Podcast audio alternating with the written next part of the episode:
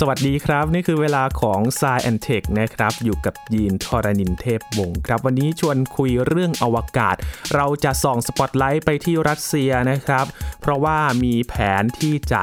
สร้างสถานีอวกาศ แยกตัวเป็นของรัสเซียเอง หรือว่าจะเป็นนานาชาติในแบบรัสเซียกันแน่นะครับ วันนี้คุยกับเติ้ลณัฐนนท์ดวงสูงเนินจาก Space TH ใน Sci and Tech ครับ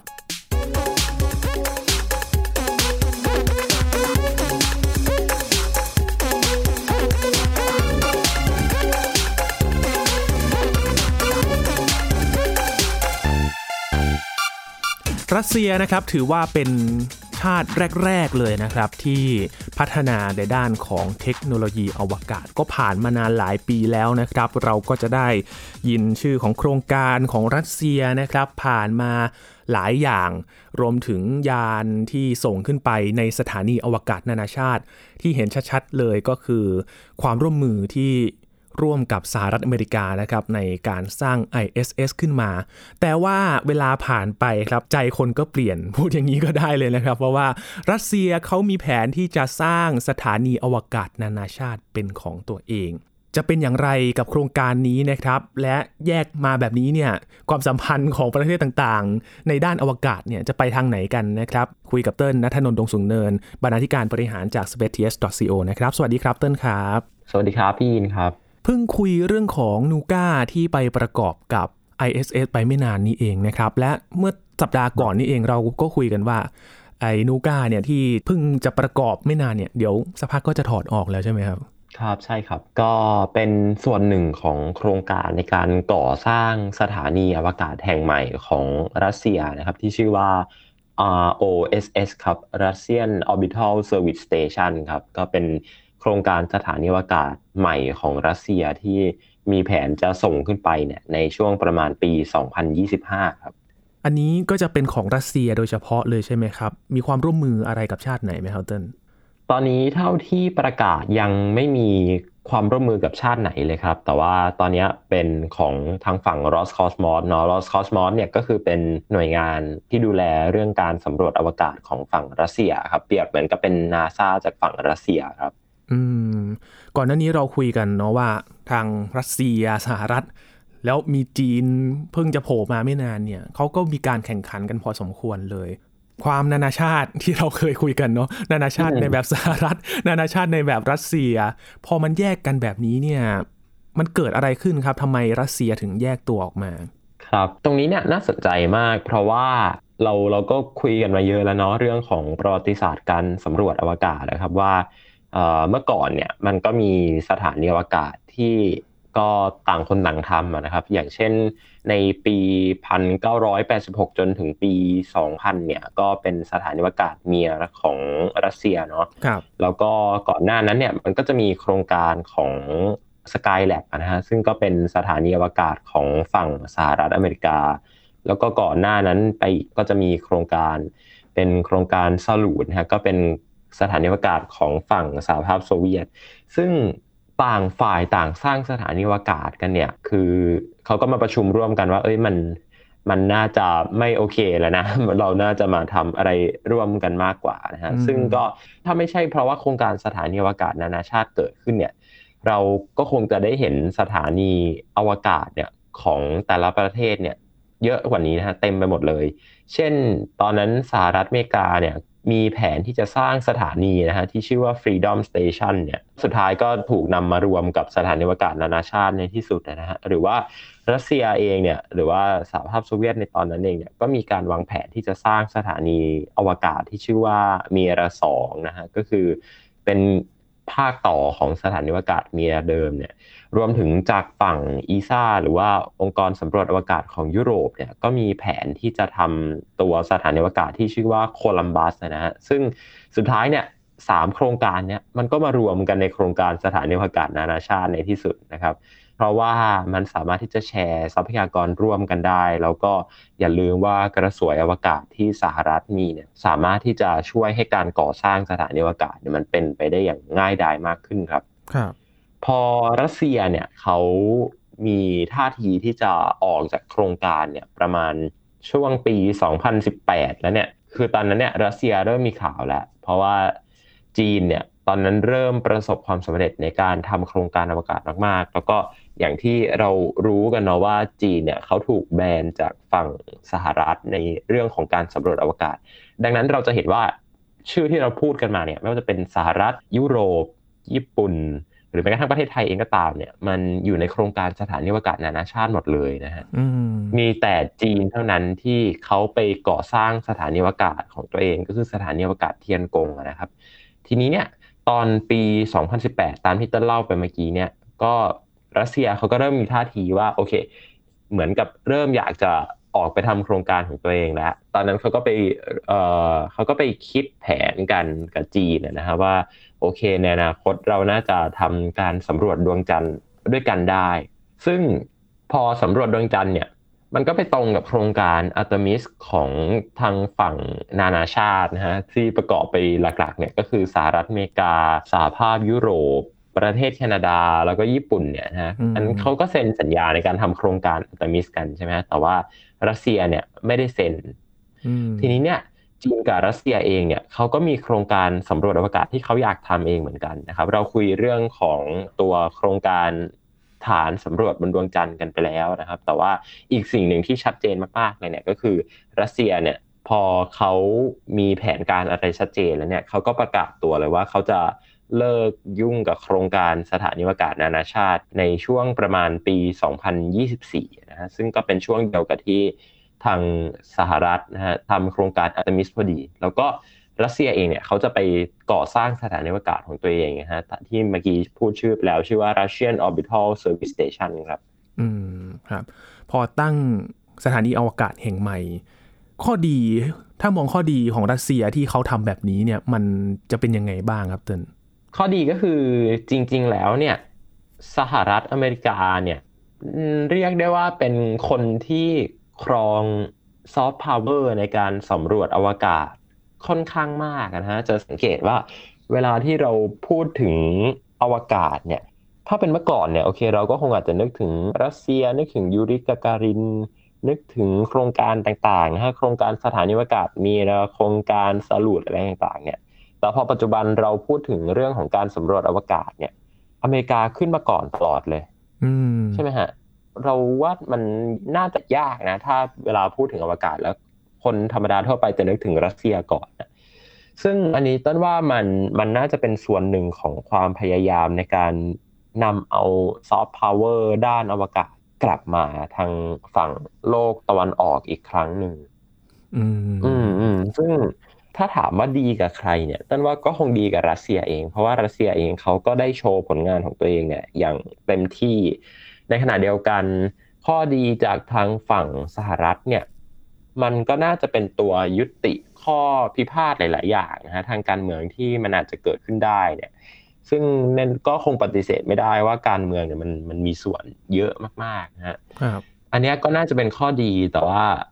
น่าจะพูดถึงข้อเสียไปก็เลย เพราะว่ามันเกี่ยวข้องกันโดยตรงก็คือมันจะยากไหมถ้าแบบการไม่ได้ร่วมมือกับชาติอื่น ๆ แล้ว การเข้าถึงข้อมูลต่าง ๆ เนี่ยมันมันจะมีการกีดกันอะไรกันไหมใช่ถูกต้อง เพราะว่าเราก็จะเห็นกรณีคล้าย ๆ จีนนะฮะที่เขา ก็เหมือนกับมีโลกของตัวเองเนาะเขาจะไม่ค่อยไม่ค่อยมีความร่วมมือทางวิชาการอะไรกับใครมากเท่าไหร่นะฮะแต่ว่ารัสเซียเนี่ยเติ้ลว่าไม่น่าจะ hardcore เท่าจีน เพราะว่าเอาง่าย ๆ อย่างงานตัวงาน paper ที่เติ้ลทำเรื่องที่เติ้ลส่ง DNA ไปอวกาศ มันก็มี paper จากฝั่งรัสเซียมาให้เราเขียนเป็น reference อยู่ไม่น้อยนะฮะ คือ paper จากฝั่งรัสเซียเนี่ยจริงๆแล้วเยอะมากๆ ซึ่ง มันว่ามันมันเข้าถึงได้ง่ายกว่าของจีนเนี่ยถ้าพูดกันตรงๆก็คือข้อมูลจากฝั่งรัสเซียเนี่ยยังไงก็เข้าถึงง่ายจากฝั่งจีนอยู่แล้ว ทีนี้เนี่ยพอรัสเซียเขาทำโครงการอวกาศของตัวเองเนี่ยเราเองก็คาดหวังว่ามันจะเป็นเพียงแค่การชิฟต์อำนาจจากฝั่งโลกตะวันตกมาเป็นโลกตะวันออก ที่สุดท้ายแล้วงานด้านวิทยาศาสตร์เนี่ยมันก็จะไม่มันก็จะไม่หลุดกันมากนะฮะแต่ว่าก็เป็นเหตุผลทางการเมืองมากกว่า อืม ถ้ามองในเชิงการเมืองเนี่ยถือว่ารัสเซียพยายามที่จะคานอำนาจออกมาหรือเปล่าครับเตินถ้าแยกออกมาแบบนี้เนี่ยโอ้อันนี้ชัดเจนเลยครับ เพราะว่าทางรัสเซียเนี่ยอย่างที่บอกช่วงหลังเนี่ยเราจะเห็นว่ารัสเซียเขาพยายามที่จะทำสื่อของตัวเองเนี่ยหนักมากนะถ้าเราไปดูหน่วยงานสำรวจอวกาศของรัสเซีย หรือว่ารอสคอสมอสเนี่ยเขาจะทำสื่อดีมาก ทำสารคดีทำอะไรต่างๆ มากมายเต็มไปหมดนะฮะอย่างอย่างล่าสุดอย่างเงี้ยที่เราคุยกันไปเนาะก็จะมีการส่งดารานะฮะดาราหนังขึ้นไปถ่ายหนังบนอวกาศด้วย อืมรุกหนักมากขึ้น เหมือนพยายามที่จะแสดงให้เห็นว่ารัสเซียเนี่ยเขาก็ยังคงไม่ทิ้งเรื่องอวกาศนะ ยังมีโครงการต่างๆ ที่เขาพัฒนาอยู่ทำให้โลกเนี่ยหันมาโฟกัสรัสเซียกันมากขึ้นนะหลังจากที่ เรียกว่าแทบจะไม่ค่อยเห็นในพื้นที่สื่อเลยเนาะถ้าพูดถึงเรื่องของอวกาศรัสเซียก่อนหน้านี้ใช่ครับโดยเฉพาะอย่างในประเทศไทยเนี่ยเวลาที่เราออกข่าวกันหรือว่าเราทำข่าวกันเนี่ยเราก็จะเน้นไปที่ฝั่งของสหรัฐเป็นหลักนะแต่ว่าจริง ๆ แล้วก็ปฏิเสธไม่ได้เลยว่ารัสเซียเนี่ยก็เป็นประเทศที่เก่งด้านอวกาศมากๆอืมจากโครงการ ROSS นี่นะครับเขาจะเริ่มต้นกันยังไงครับ จะตั้งหลักกันที่จะสร้างสถานีอวกาศเริ่มจากอะไรกันครับเติ้ล อันนี้เป็นนับว่าเป็นความน่าสนใจของโครงการเลยนะฮะเพราะว่าตอนนี้เนี่ยเรามีสถานีอวกาศนานาชาติอยู่แล้วนะฮะแล้วเราก็มีตัวโมดูลจากฝั่งรัสเซียเนี่ยที่เชื่อมต่อกับสถานีอวกาศนานาชาติอยู่นะรัสเซียเองเนี่ยเขายังไม่ได้ประกาศแผนออกมามาก แต่ว่าความเป็นไปได้แล้วก็แนวโน้มตอนนี้เลยเนี่ยก็คือรัสเซียเองเนี่ยเขาจะใช้ตัวสถานีอวกาศนานาชาติเนี่ยเป็นเหมือนกับ เป็นฐานที่ใช้ในการช่วยประกอบสถานีอวกาศแห่งใหม่นะฮะซึ่งตอนนี้เนี่ยมีโมดูลตัวใหม่ที่รัสเซียเขาส่งขึ้นไปเทียบกับสถานีอวกาศนานาชาติที่ชื่อว่านาวูกาเนาะซึ่งตัวโมดูลนี้เนี่ยมันก็จะไปปรากฏในสถานีอวกาศแห่งใหม่ของรัสเซีย หรือว่า ROSS เหมือนกันเนี่ยนะฮะทีนี้วิธีการที่เขาจะทำก็คือเขาจะค่อยๆประกอบตัวโมดูลใหม่เนี่ย นะฮะโดยใช้ฐานเดิมของสถานีอวกาศนานาชาติเนี่ยแล้วก็ถอดออกมานะฮะก็คือถอนออกมาจากสถานีนะคือถอนตัวนี่คือถอนไม่ได้แค่ถอนแต่ชื่อนะฮะแต่ถอนออกมาทั้งทั้งโมดูลเลยมาเลยเขาก็จะเอาตัวโมดูลใหม่เนี้ยปรับตัววงโคจรนะฮะให้ไปอยู่ที่วงโคจรที่ 98 องศานะฮะซึ่งอันนี้เนี่ยน่าสนใจ เพราะว่า ปกติแล้วเนี่ยสถานีอวกาศ นานาชาติปัจจุบันเนี่ยหรือว่า International Space Station เนี่ยเขาจะโคจรทำมุมที่ 51.64 องศานะครับที่ความสูงโดยประมาณ 400 กิโลเมตรเนี่ยประมาณ 300 ถึง 400 กิโลเมตรเนี่ยแต่ว่า orbital inclination หรือว่าการทำมุมกับเส้นสูงสุดเนี่ยมันคือ 51 องศาเนาะซึ่งตัวเลข 51 องศาเนี่ย ถ้าเรานึกภาพโลกลูกกลมๆนะฮะสถานีอวกาศนานาชาติเนี่ยเขาจะไม่ได้โคจรตามแนวเส้นสูงสูดนะฮะแต่ว่าเขาจะโคจรแบบเฉียงขึ้นไปประมาณทำมุม 51 องศากับเส้นสูงสูดเนาะเหตุผลก็คือเขาต้องการที่จะให้สถานีอวกาศนานาชาติเนี่ยมันโคจรครอบคลุมพื้นที่ในประเทศต่างๆ มากขึ้นนะครับ โดยเฉพาะประเทศรัสเซียเนี่ยซึ่งอยู่ในลัติจูดที่สูงนะฮะซึ่งพอลัติจูดมันสูงอะมัน เรียกว่าไงดี เรียกว่าเวลาที่เขาส่งจรวดเนี่ยเขาคงไม่อยากที่จะส่งยานอวกาศ แล้วปรับทำมุมมาจนถึงเส้นสูงสูดนะฮะก็เป็นการช่วยเหลือประเทศที่อยู่ในลัติจูดที่สูง เพื่อที่จะให้ส่งยานอวกาศขึ้นมาเทียบได้ง่ายนะแต่ว่าทีนี้เนี่ยถ้าเรามาดูที่ตัว Russian Orbital Service Station เนี่ยเขาจะทำมุมถึง 98 องศาเลยทีเดียวนะครับดังนั้นเนี่ยวงโคจรเนี่ยคือตัดตัดกับ ขั้วโลกเลยนะครับคือทำมุมตัดกับขั้วโลกเลย ซึ่งเวลาที่รัสเซียเขาส่งโมดูลหรือว่าส่งยานอวกาศต่างๆ เนี่ยเขาจะส่งโดยการส่งจากเหนือลงใต้นะครับเพื่อให้วงโคจรเนี่ยมันมาทาบกับตัว Russian Orbital Service Station ได้พอดี ก็เป็นการช่วยรัสเซียให้สามารถส่งสิ่งของส่งโมดูลส่งอะไรต่างๆ ที่มีขนาด ใหญ่ขึ้นมีน้ำหนักเยอะขึ้นเนี่ยขึ้นไปบนสถานีอวกาศได้อย่างง่ายขึ้นครับ อืมเรียกได้ว่าปรับตำแหน่งเนี่ยอันนี้น่าสนใจมากไม่เผื่อใครเลยใช่ไหมต้นเราเองยังไม่เคยมีสถานีอวกาศที่ทำมุมโคจรเนี่ยตัดกับขั้วโลกมาก่อน ก็น่าจะได้เห็นอะไรหลาย ๆ อย่างที่น่าสนใจครับสำหรับตัว Russian Orbital Service Station ตัวนี้เนี่ย อืมคือตำแหน่งเนี่ยเหมือนสำหรับรัสเซียเลยเฉพาะเลยนะ ไม่เผื่อใครที่จะส่งอะไรขึ้นไปหารัสเซียเลย ถูกต้องครับก็มันจะไปเชื่อมต่อกับตัวข่าวของรัสเซียที่ออกมาก่อนหน้านี้เนาะที่รัสเซียเนี่ยก่อนหน้านี้เขาไปสร้างตัวฐานปล่อยนะฮะที่ชื่อว่าวอสโตชินีคอสโมโดรมนะฮะไบโคนูร์คอสโมโดรมเนี่ยมันมันเป็นฐานปล่อยเก่าแก่ประวัติศาสตร์เนาะที่มีมาตั้งแต่สมัยสหภาพโซเวียตแล้ว แต่ว่าพอแบ่ง ชาติออกไปเนี่ย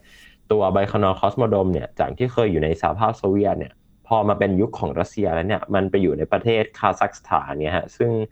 รัสเซียเองเนี่ยก็ต้องใช้ทั้งเงิน ใช้ทั้งกองกำลังทางทหารเนี่ยในการที่จะเข้าไปดูแลตัวฐานปล่อยไบโคนูร์คอสโมโดรมตัวนี้ แต่ว่าวอสโตชินีคอสโมโดรมเนี่ยมันอยู่ในฝั่งตะวันออกนะฮะคืออยู่ในรัสเซียเองแล้วก็อยู่ในฝั่งตะวันออกด้วย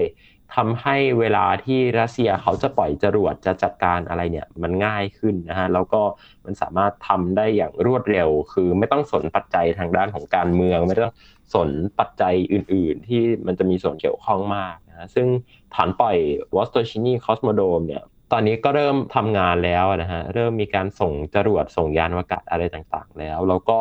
ตัวฐานปล่อยนี้เนี่ยก็น่าจะมีบทบาทสำคัญในการสร้าง Russian Orbital Service Station ด้วย คือแผนนี้ชัดเจนมากเลยเนาะว่ามันเชื่อมโยงกับในอดีตด้วยที่ขึ้นชื่อว่าเป็นประเทศแรก ๆ เลยที่เขาทำงานด้านอวกาศอยู่แล้ว แล้วก็พยายามที่จะหันกลับมาใช้พื้นที่ตรงนั้นเนี่ยให้ได้อีก ใช่ครับ พี่นึกถึงมันจะเป็นไปได้ไหมครับ เติ้ลถ้าสมมติว่า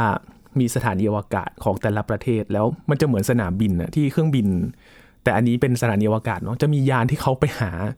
สถานีอวกาศประเทศอื่นๆเนี่ยมันจะเป็นไปได้ไหมครับอันนี้อันนี้น่าสนใจนะครับ อันนี้น่าสนใจ คือปกติแล้วเนี่ยปกติแล้วเนี่ยคือการสำรวจอวกาศเนี่ยมันก็คือยังเป็นชาติใครชาติมันอยู่เนาะแต่ว่าถ้าเอายานเทียบจากสถานีอวกาศหนึ่งไปอีกสถานีอวกาศหนึ่งเนี่ยคือสิ่งที่ต้องมีเหมือนกันเลยเนี่ยก็คือระบบการ docking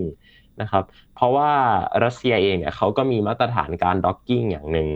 ทางฝั่งสหรัฐเนี่ยเขาก็มีตัวมาตรฐานการ docking อันหนึ่งก็คือ international docking adapter เนาะซึ่งเขาก็ออกแบบมาให้ยานต่างๆเนี่ยสามารถที่จะเข้ามาเชื่อมต่อได้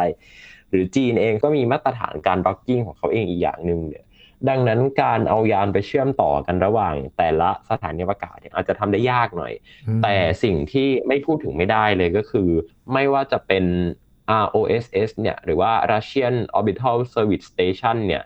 หรือแม้กระทั่งตัวสถานีอวกาศของรัสเซียที่เขาวางแผนที่จะไปทำรอบดวงจันทร์เนี่ยนะฮะมันจะเกี่ยวข้องกันตรงที่ว่าเราจะสามารถส่งยานจากโลกไปเชื่อมต่อกับสถานีอวกาศที่อยู่บนวงโคจร แล้วหลังจากนั้นเนี่ยเราก็ค่อยเอายานเนี่ยถอยออกมาแล้วก็ไปเชื่อมต่อกับ สถานีอวกาศที่อยู่บนดวงจันทร์นะฮะคือมันจะทำงานกันเป็นสเต็ปแบบนี้ คล้ายๆ กับตัวโครงการ Lunar Gateway ของสหรัฐนะฮะที่เขาจะเอาสถานีอวกาศเนี่ยไปโคจรรอบดวงจันทร์ใช่ไหมเพื่อที่จะเตรียมพร้อมในภารกิจการสำรวจระยะไกล เช่นการสำรวจดาวอังคารอะไรแบบนี้ครับ ดังนั้นตัวสถานีอวกาศเนี่ยมันทำหน้าที่เป็นเกตเวย์ได้อยู่แล้วแต่ว่าณปัจจุบันเนี่ยมันยังคงออกแบบมาเพื่อรองรับกับ ชาติของฝั่งตัวเอง หรือว่าประเทศที่ตัวเองมีความร่วมมือซะมากกว่า อืมแหมเหมือนจะมีเอกลักษณ์เฉพาะทางกันเลยเนาะในเมื่อไม่ได้ร่วมมือกันแล้วอย่างจีนนี่ก็ชัดเจนเลยเนาะเอกเทศอยู่แล้ว ใช่ครับ แต่รัสเซียนี่ก็จะเป็นอีกแบบหนึ่ง มันจะส่งผลไปถึงโครงการอื่นๆอย่างไรบ้างครับเติ้ลจากสถานีอวกาศที่เขาพอมันมีของตัวเองแล้ว อย่างโครงการไปดวงจันทร์เนี่ยมันมันจะไป ในทิศทางที่มันแตกต่างจากเดิมแน่นอนใช่ไหมครับใช่ครับ อันนี้แน่นอน เพราะว่าปกติแล้วเนี่ยการสำรวจอวกาศมันมันมันเน้นไปที่ความร่วมมือกันนะฮะแต่ว่าพอเราไม่ร่วมมือกันแล้วเนี่ย โอเคมันก็ยังคงไปได้แหละ แต่ว่าสุดท้ายต้นว่ามันน่าสนใจมากกว่าในเรียกว่าไงดีอะโอเค คือเราอาจจะคุยกันว่าเออแล้วโครงการอัตมิสจะเป็นยังไงต่อ แล้วโครงการสำรวจดวงจันทร์ของรัสเซียจะเป็นยังไงต่อของจีนจะเป็นยังไงต่ออะไรแบบนี้ครับ แต่ต้นรู้สึกว่าสิ่งที่เราน่าจะสนใจจริงๆเลยเนี่ยก็คือโลกหลังจากนี้ที่รัสเซียเองเนี่ยเขาก็อยู่คงอยู่คนเดียวไม่ได้อะหรือว่าแม้กระทั่งจีนเองเนี่ย ก็อาจจะอยู่คนเดียวไม่ได้ เช่นกันต้นว่าเรานั้นจะต้องนึกไปถึงแบบ 30 ปี 40 ปี 50 ปีอะไรแบบนี้ครับว่าเราจะทำงานอวกาศกันยังไง ไม่ใช่แค่งานอวกาศนะ แต่ว่าหมายถึงว่าภาพรวมของการสำรวจอวกาศทั้งโลกเนี่ย มันจะหน้าตาเป็นยังไงครับ อืม ยังมองไม่ออกเลยเนาะเพราะว่ามันเป็นแผนที่ตอนนี้เนี่ยมันก็ค่อยๆ ขยับขยายกันไป มันเปลี่ยนได้ตลอดเวลาไหมครับต้นใช่ครับ เพราะว่ามันไม่ได้ขึ้นอยู่แค่การสำรวจอวกาศด้วยไงจริง ๆ แล้วมันเป็นมุมมองของแบบการเมืองทั้งโลกเลยฮะคือเราเราก็คงเอาเราคงเอาแค่เรื่องอวกาศมาคิดไม่ได้เนาะแต่ว่าอย่างที่บอกไปว่าโลกทุกวันนี้มันก็ดูซับซ้อนแล้วก็ดูวุ่นวายมากขึ้นเนี่ยนะแน่นอนว่าฝั่ง ฝั่งของสหรัฐกับฝั่งของรัสเซียเองเนี่ยก็เป็นหนึ่งในปัจจัยสำคัญรวมถึงความสัมพันธ์ระหว่างจีนกับสหรัฐด้วยครับ เพราะว่าตอนนี้เนี่ยก็ก็ดูไม่ค่อยสวยงามเท่าไหร่สำหรับสองประเทศนี้ครับ และอย่างที่เราเคยพูดกันก่อนหน้านี้ จีนกับรัสเซียเนี่ยสถานีอวกาศเนี่ยเขาจะมีความร่วมมือกันอยู่ไหมครับเติ้ลถึงแม้ว่าเขาจะแยกเป็นของใครของมัน คือความตลกก็คือตัว อันนี้ข่าวจากฝั่งรัสเซียนะก็คือเข้าใจว่าจีนเองเนี่ยเขาก็เขาก็พยายามที่จะทำสถานีบริการของตัวเอง แล้วก็ทางรัสเซียเนี่ยก็เหมือนกับไปขอว่า เออเนี่ยไหนๆจะทำแล้วก็ช่วยทำโมดูลให้ทางรัสเซียเข้าไปเชื่อมต่อด้วยได้ไหมอะไรอย่างเงี้ยครับ ซึ่งจีนก็ก็บอกว่าไม่ก็ก็ไม่รู้เหมือนกันว่าทำไมแต่ว่านั่นแหละครับก็มันมันก็ยังมีความ geopolitics กันอยู่เนาะเหมือนกับว่าต้องเข้าใจว่าทางจีนเองก็ยังไม่ได้ trust กับรัสเซียขนาดนั้นรวมถึงทางรัสเซียเองก็พยายามที่จะหาแนวร่วมครับ แต่ว่าก็ยังไม่ได้ยังไม่ได้ trust จากฝั่งจีนเหมือนกัน ก็เป็นเหตุผลว่ามันมันยังพูดอะไรยากฮะมันน่าจะต้องดูกันยาวๆเลย อืมคือเหมือนมือหนึ่งเนี่ยจับมือกันไว้อยู่ แต่อีกมือเนี่ยไพ่หลังไว้ ไม่รู้ว่าถืออะไรไว้อยู่ อ่าใช่ใช่ใช่ แหมมีรับลมคมในกันเยอะเหลือเกินเนาะถึงแม้ว่ามันจะมีความสัมพันธ์ มีเป็นพันธมิตรกันในเรื่องบางเรื่อง แต่ว่าบางเรื่องอาจจะแบบก้าวขาไปข้างหนึ่งก่อน ครับใช่ใช่ครับ อย่างนูก้าครับเติ้ลเมื่อกี้เราคุยกันเนาะว่ามันจะค่อยๆย้ายกันไปนูก้าเพิ่งประกอบไปไม่นานเองนะครับ เติ้ลมันมันจะไปจากสถานีอวกาศนานาชาติกันแล้วจริง ๆ ใช่ไหมครับ จะไปแล้วครับจะไปแล้วจริง ๆ ครับ แต่ว่าเข้าใจว่ารัสเซียเองเนี่ยเขาวางแผนเรื่องนี้มาตั้งแต่แรกแล้วล่ะแค่เขาไม่ได้บอกคนอื่นเท่านั้นเอง อืมแสดงว่ารัสเซียจากที่เรามองในสายตาของพื้นที่สื่อเนาะที่เราไม่ค่อยเห็นกันเท่าไหร่ แต่จริง ๆ แล้วเนี่ยหลังบ้านของรัสเซียเนี่ยครับเขาขับเคลื่อนอะไรกันด้านอวกาศอยู่หลังม่านบ้างครับเจนถูกต้องครับคือคือจริง ๆ มัน ความตลกก็คือเขาก็ไม่ได้ปิดบังอะไรนะฮะแค่เขาไม่ได้เขียนภาษาอังกฤษ เราก็เลยอ่านกันไม่ออกนะฮะคือมันก็เลยเป็นหนึ่งในเหตุผลที่ต้นพยายามเรียนภาษารัสเซียได้แหละ เพราะว่าข่าวอวกาศที่สำคัญสำคัญหลายตัวเนี่ยมันมันมาจากฝั่งของรัสเซียเนาะทีนี้เนี่ยจริง ๆ แล้วรัสเซียเองเนี่ยเขานอกจากตัวแผนโครงการทำสถานีอวกาศใหม่แล้วเนี่ย มันก็มีตัวแผนโครงการทำสถานีอวกาศบนดวงจันทร์เนาะที่ร่วมมือกับจีน แต่นั้นไกลเลยสักประมาณช่วงปี 2030นะฮะทีนี้ รัสเซียเองความคืบหน้าหลักๆ เนี่ย มันต้นว่ามันไม่ค่อยมีอะไรมากนะเอาจริง ๆ แล้วว่าถ้าไม่นับที่เราพูดคุยกันนะก็คือต้นไม่รู้ว่ามันน่าสนใจหรือเปล่านะ เช่นการแบบการส่งดาวเทียมการทำโครงการในต่างๆ ซึ่งหลาย ๆ ประเทศก็มีนะครับมันมันมันจะไม่ได้โดดเด่นขนาดนั้น แต่ว่าต้นว่าสิ่งที่โดดเด่นเลยเนี่ยก็คือ human space flight เพราะว่ามันมีแค่ไม่กี่ประเทศในโลกใบนี้นะที่สามารถที่จะมี human space flight ได้ ถ้าหลักๆจริงๆแล้วเนี่ยก็มีแค่สหรัฐอเมริกาเนาะแล้วก็มีแค่จีน แล้วก็มีแค่รัสเซีย เอาจริงก็คือมีแค่สามประเทศที่สามารถทำยานอวกาศ แล้วก็เทรนนักบินอวกาศได้นะฮะต่อให้เราบอกว่ามันมีนักบินอวกาศที่เป็นสัญชาติญี่ปุ่น สัญชาติเกาหลีใต้ สัญชาติยุโรปอะไรต่างๆ มากมายเนี่ยแต่ว่านักบินอวกาศพวกนี้เนี่ยก็ยังต้องพึ่งพาเทคโนโลยีจากชาติ มหาอำนาจอย่างเช่นอเมริกากับรัสเซียเป็นหลักอยู่ดีนะคือเขาก็ยังไม่สามารถที่จะทำชุดอวกาศทำยานอวกาศ หรือว่าเทรนนักบินอวกาศเองได้นะก็โดยหลักแล้วก็จะเป็นความร่วมมือนานาชาติ ดังนั้นสิ่งที่ทำให้รัสเซียกับอเมริกาเนี่ยมันมันชัดเจนเลยก็คือเรื่องของ human space flight นะฮะซึ่งก็แน่นอนว่าจีนเองก็มีความสามารถในการทำ human space flight เหมือนกันครับ อืมครับ ถือว่าเป็นประเทศที่เชี่ยวชาญด้านอวกาศหลัก อยู่นะครับ พอเรียกว่าตอนนี้ติดปีกไปแล้วแหละ จะบินออกจาก ISS กันแล้วนะครับ แล้วทิศทางการแข่งขันด้านอวกาศ หลังจากนี้จะเป็นอย่างไรนะครับ เมื่อสถานีอวกาศนานาชาติมีเป็นของตัวเองนะครับ ความร่วมมือในระดับนานาชาติเนี่ยมันจะเป็นแบบไหนกันนะครับ ต้องจับตาดู ซึ่งเราก็ยอมรับกันนะครับ เติ้นว่าช่วงนี้เนี่ยเป็นช่วงที่ก้าวเข้าสู่ยุคใหม่ในด้านพัฒนาด้านอวกาศแล้วนะครับ ครับ เราดูนะครับถูกว่าต้องถูกต้อง จะเป็นยังไงหลังจากนี้นะครับ ความสนุกมันอยู่ตรงนี้แหละครับ เรื่องของการเมืองเรื่องของความสัมพันธ์ แล้วก็เรื่องของการพัฒนาด้านเทคโนโลยีอวกาศเนี่ยมันมาคู่กันแบบนี้เนี่ยมันจะไปในฉากไหนต่อไปนะครับ วันนี้ขอบคุณเติ้ลมาก ๆ เลยครับ ครับ นี่คือ Science Tech นะครับ คุณผู้ฟังติดตามรายการกันได้ที่ www.thaipbspodcast.com ครับ รวมถึงพอดแคสต์ช่องทางต่างๆ ที่คุณกำลังรับฟังอยู่นะครับ อัปเดตเรื่องวิทยาศาสตร์เทคโนโลยี และนวัตกรรมกับเราได้ที่นี่ทุกที่ทุกเวลากับไทย PBS Podcast ครับ ช่วงนี้ ยีนทอรานินเทพวงศ์พร้อมกับเติ้ลนัทนนท์ดวงสุงเนินลาไปก่อนนะครับ สวัสดีครับ